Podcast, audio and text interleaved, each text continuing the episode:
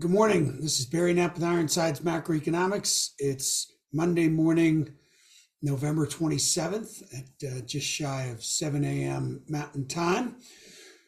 Our note this week was titled, pardon me, Growth Scare Ahead.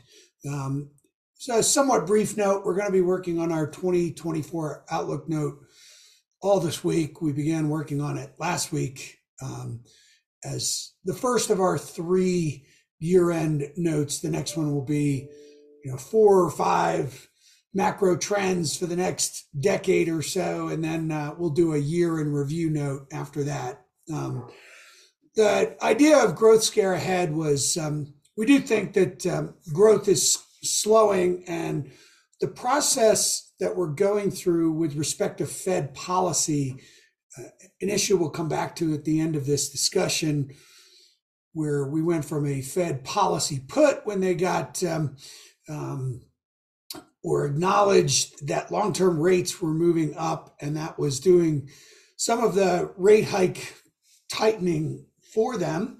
That was, in essence, a policy put. Our idea was tens at 10 year treasuries at 5% was um, would preclude any further rate hikes. That process seems to have evolved from a Fed policy put to a full pause, which we expect them to acknowledge in December, depending on um, the data between now and then. But more likely than not, the markets have eliminated the probability of another rate hike, and we think that's right.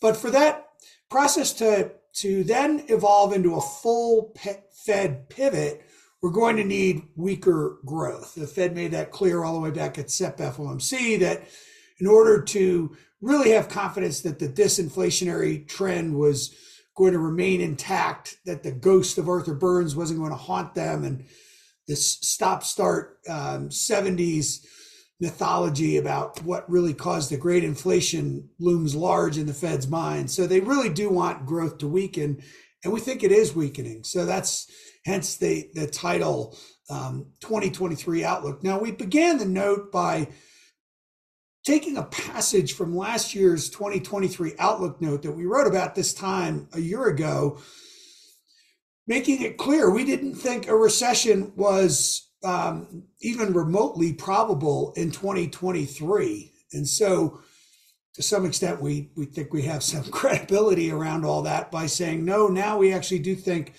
growth is slowing. And it's not going to be consumption that collapses. Looking at Black Friday results for signs of weakness is not the right way to think about the vulnerabilities in the economy. It's really coming more from demand for labor and the business side. And a lot of it is small business. Again, our unstable equilibrium idea that we have a strong household sector that's termed out their mortgage debt and isn't particularly sensitive to interest rates the large non-financial corporate sector that's termed out its debt again is not particularly sensitive to higher interest rates, but banks, small businesses, and um, uh, real estate, as well as even financing the federal government. Which brings me to the first issue of the week. Um, we're getting two very large auctions in what we've been describing as the soft underbelly.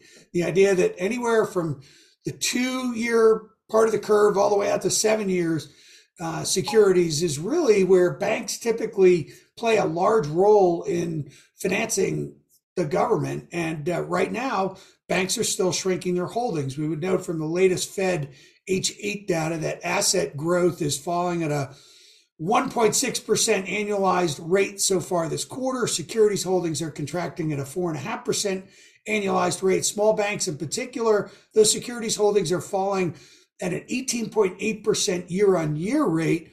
And for the quarter, they're contracting 8.8% annualized. So there is no demand from the banking system for treasuries. And that's what um, makes the market vulnerable to those auctions in the belly of the curve. So, as I mentioned, twos and fives today, and then sevens tomorrow. The last couple of months, when we've had those auctions in the belly, the back end has actually uh, responded unfavorably. So yeah, there was weakness in the belly, but the back end sold off even more. Um, so again, that's that's short term stuff about what to, to think about this week. But then we went on to a longer discussion about valuation for the treasury market at this point. And for us, 10's at four and a half, um, real rates at 2.2% and break evens at 2.3 all are too quite frankly too low um, this is about where they were pre-global financial crisis the back the nominal rates were a little bit higher um, but um, uh, given the fact that we don't have foreign demand any longer. We're not really going to get bank demand. The Fed isn't buying as they were through most of the 2010s. Um, it, you know, absent a real serious slowdown and the Fed fully pivoting and twos leading a rally. And again, as we've been saying, we're suspect of any rally in the Treasury market that's not led by two-year notes. And last week, two started drifting back towards five percent after the you know positive response to CPI the week before that. So we're still not convinced that until we get that full Fed pivot, until two year notes lead Treasury rallies and the curve is upwardly sloping, uh, incentivizing the banks to get involved, we, we really are suspect of any rally in the Treasury market. So, as far as incoming data last week, we had the flash global PMIs. They're really showing no signs of a recovery in global trade. There is some, you know, stabilization in the global trade numbers. Asia is where we tend to look for leading indicators. The numbers are not contracting the way they were a few months ago, but they're not expanding either. And so there really isn't much of a, uh, a recovery going on in the global manufacturing sector that's in essence been in contraction or recession all year. Um, we had flat core capital goods orders from the durables report for the second month in a row. So not all that encouraging here either. The one decent looking number was jobless claims. That's the chart I'm showing you here in the video version of this. And uh, seasonal adjustment factors really did bias the number decidedly lower. We think those seasonal adjustment factors are distorted. One possible reason that they're distorted, we show a chart in the weekly, is that uh, the market share for online sales is 4.7% above where it was pre pandemic. It was just shy of 15%. Now it's just shy of 20. So that's probably distorting the seasonal hiring patterns, which play such a big role in the claims numbers around this time of year. Um, so we didn't really see anything encouraging in the data or dissuade us to dissuade us from the idea that a growth scare is coming.